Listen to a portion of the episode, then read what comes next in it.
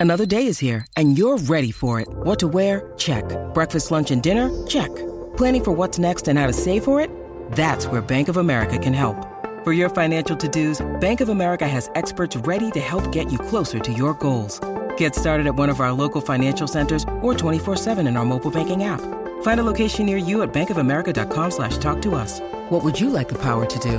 Mobile banking requires downloading the app and is only available for select devices. Message and data rates may apply. Bank of America and a member FDIC. Due to the uh, wonders of modern technology, we've got uh, the US president. He joined us last week. He's back. Uh, he's back to intro our next guest, and uh, let's go live now via satellite to the US president. I want to thank uh, that fellow down under. Thank you very much, pal. Yeah, and on that note, let's go live to the guy we call the benchmark, or now that fella Pal. down under. Oh, pal. Yeah, Yeah. Tony Clark. Good morning. Good morning, boys and girls. How are you this morning? That's a wonderful intro, Steve. Hey, well, mate, uh, how are you feeling this morning? Uh, I know you'd be fairly depressed. Uh, sea Eagles. Oh, they were their own worst enemy last night, weren't they? Oh, they were. Unfortunately, well, unfortunately or fortunately, we kept having a power outage in the in the second half, so I didn't see too much of it. So I think I was quite lucky. But uh, so disappointing that first forty minutes. Uh, you know, like they just fumbled and bumbled their way out of the out of the competition. You know, they, they completed, I think, at less than fifty six percent. You know, so you, you, you're not going to win a local game of footy at that. So they so yeah, no, that that they'd be really disappointed in uh, you know to finish their season on that note. Clarky, I'm sure you're really surprised um, because I think if we go back two or three weeks ago, in fact, we probably should have prepped uh, Staples here in relation to uh, the uh, audio. But I think it was straight sets, as I recall, that the Rabbitohs were going to go out. How are you feeling about that now? Yeah, great, great prediction. Yeah, no, great prediction. That yeah, no, thanks very much. That's why I've been taken off the number one spot by Luffy, is it? Now I'm back to number three.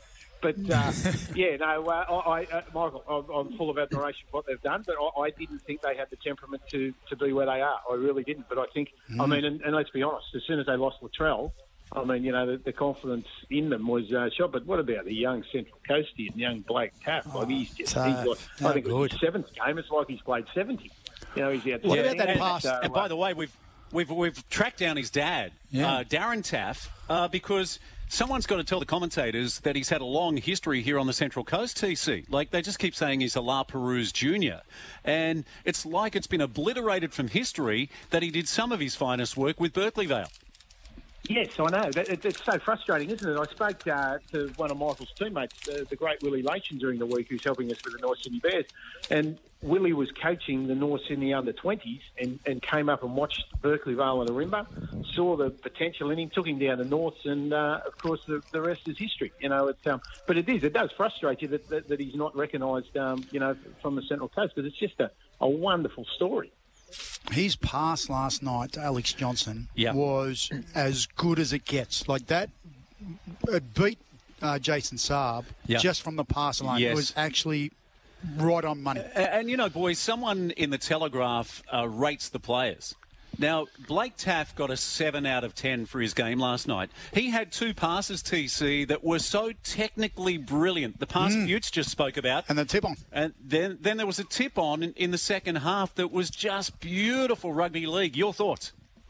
Oh yeah, no, his skill level's quite incredible. I, I, I thought he was probably you know minimum eight out of ten. Uh, actually, the way on, on, on what I saw of the game, he's uh, he, he he he will develop now because as I said, to have that natural passing game and that natural skill uh, is, is huge. You know, a lot of that's uncoachable. You know, you, you can't coach that, and he just has it in uh, in spades.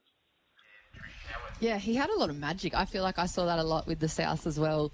He just had, oh, he and the rest of the team just had so much magic. And I mean, Manly still got over the line quite a few times and they were disallowed those tries. What are your thoughts on that? Uh, yeah, it was. I mean, the first one, just you know, it was only six 0 but but again, you know, Tommy dropping the ball over the line. I thought, yeah, you know, credit to credit to the Rabbits, uh, you know, defensive efforts. But um, I, you, you could just see that, that as I said, if you're if you're completing it at fifty percent, you you're not going to win a local game, and, and, and that's what beat them. And, and unfortunately, but again. Give some credit to, to the pressure that um, you know the, the, the rabbits were uh, were building throughout the game, and especially that first half. Yeah, and when, when Manly look like they may claw their way back, a couple of their back rowers are pushing passes on the second tackle. Like, Yeah, what, what, the- what would Desi's message have been? Actually, it's one thing that I love about this final series. You've got three of the coaches that have won multiple premierships, Yep. and, and all three of them, you could mount an argument that they're some of the greatest coaches of the modern. Well, uh, they certainly are. Wayne Bennett's in his 10th grand final. He's won seven 92, 93, 97, 98, 2000, 2006, and 2010. You know, Well done, Rain Rain Man. Man. Well done, Rain Man. yeah, yeah, but you know, I- I- there's so many stories. So Wayne's press conference last night, absolutely outstanding. He was open and honest. I think it was a Wayne Bennett special last night. TC, a, a, a finals match built on relentless pressure. Hundred percent, Steve. Hundred percent. I, did, didn't see his press conference, but I, I got a text from my brother this morning, and he said that Des spoke beautifully too. I mean, they're just you know ornaments to the game, aren't they? And, and their records speak for themselves. But Wayne, you know, talking about Rain Man there, Michael. Uh, Wayne is is heading uh, for the first ever coach to to win three championships at uh, at three different clubs, or to win a premiership Well- at, at three different clubs. Imagine that achievement.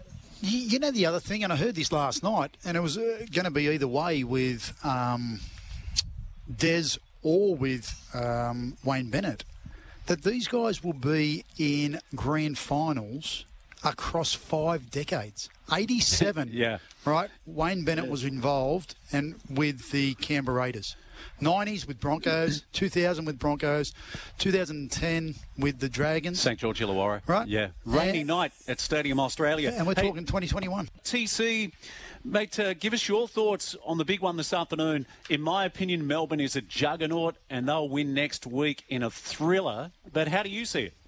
Be great to see a, a, an afternoon game, actually, won't it? Um, The key to it will be how much petrol uh, Penrith have left after that epic game last Saturday night. You know, that's something that uh, I think we'll find out in the in the in the first few sets um, because I just believe that you know the Storm's power game, you know, with and without the footy, uh, you know, will, will just uh, overwhelm overwhelm the Panthers. I, I feel that the Panthers, you know, I, I know that people are talking, wondering whether they've got enough gas left, whether, you know, they're running on fumes.